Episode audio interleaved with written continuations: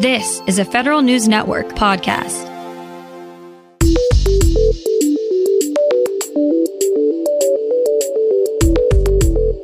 Coming up on today's federal newscast, a plan to deploy hundreds of CBP officers to the southern border has one member of Congress worried.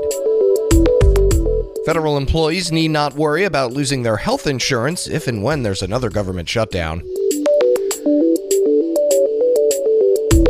And the General Services Administration has information to help contractors comply with new rules banning Chinese telecommunications equipment.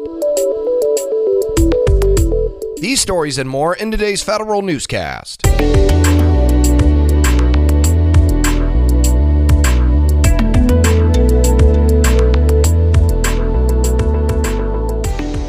Welcome to today's episode of the Federal Newscast. I'm Eric White. Congress is concerned with the plan to deploy 810 Customs and Border Protection officers to the southern border during the pandemic. House Homeland Security Committee Chairman Benny Thompson wants CBP to reverse the plans immediately. The agency wants to deploy officers on two 60 day temporary assignments, but Thompson says he's concerned about the health and safety risks the deployments may pose to the CBP officers. Over 1,300 CBP employees have been diagnosed so far with COVID 19. 2019.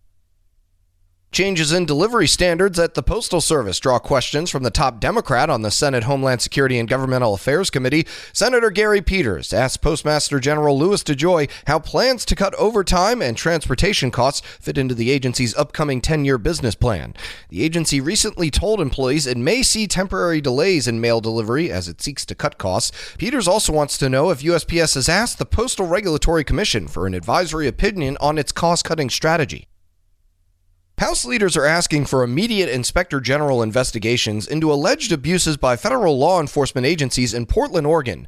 More from Federal News Network's Jared Serbu. The chairman of the House Oversight, Judiciary, and Homeland Security Committee sent a joint letter to the DHS and Justice IGs over the weekend saying the federal crackdown on protesters is of the utmost urgency. Oregon's Attorney General sued DHS in federal court last week, accusing the agency of detaining citizens without cause. The department has rebuffed requests from local officials to withdraw its officers so far saying it's responding to lawless anarchists. Jared Serbu, Federal News Network. A well timed move to the cloud helped the Patent and Trademark Office adjust to more employees teleworking during the pandemic. USPTO began its cloud migration in January, and it's given the agency the capacity to move from 9 to 13,000 teleworking employees.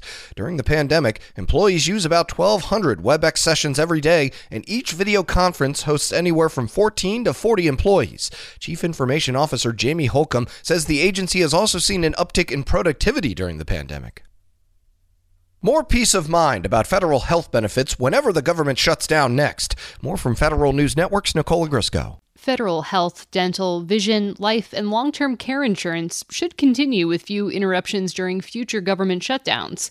The Office of Personnel Management has new draft regulations that deem federal health services essential during the next lapse in appropriations. Employees will be able to keep their coverage even if they're furloughed or working without pay. The regulations also require agencies to employ the workers who process health insurance enrollment changes during future shutdowns. Employees who miss premium payments while they're in no pay status will make it up through back pay once the shutdown is over.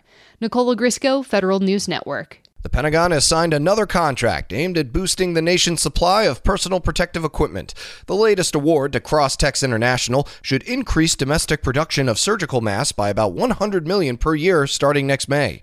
The award was handled in collaboration with the Health and Human Services Department and funded by the CARES Act. Defense acquisition woes caused by coronavirus may not be as bad as originally thought. Federal News Network Scott Maucione reports. When the coronavirus first took hold, the Pentagon thought its major acquisition programs would suffer a three month delay.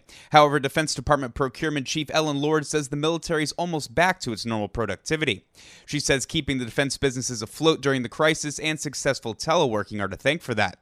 The Pentagon's still keeping a close eye on vulnerable industries like aviation, space, and shipbuilding. Lord says aviation companies that work in both the defense and commercial realms were particularly hit hard by the virus. Scott Maucione, Federal News Network. DoD's continued update of the 5000 acquisition series is going slower this year than expected. The 5000 series holds guidelines and policies for doing business with the Pentagon. This year, DoD wanted to focus on incorporating mission engineering into programs, better portfolio management, and using more data in making decisions. Assistant Defense Secretary for Acquisition Kevin Fahey says coronavirus response slowed down DoD's plans for the updates. And the General Services Administration publishes a colorful guide to a complicated issue the ban on Chinese telecommunications gear. Here's Federal News Network's Tom Temin with more. Section 889 of the 2019 Defense Authorization Bill put the kibosh on contractor use of gear from certain Chinese companies. It goes into effect in three weeks. Now, the GSA has put out a two page graphic guide to Section 889 complete with advice for contractors on how to comply, plus links to the relevant federal acquisition regulation sections and details on the waiver process. Find a link at federalnewsnetwork.com. I'm Tom Temin. You can find more information about these stories at federalnewsnetwork.com. Search Federal Newscast. Subscribe to the Federal Newscast on Podcast One or Apple Podcasts, and stay up to date on your agency's response to the coronavirus with our coronavirus resource page. I'm Eric White.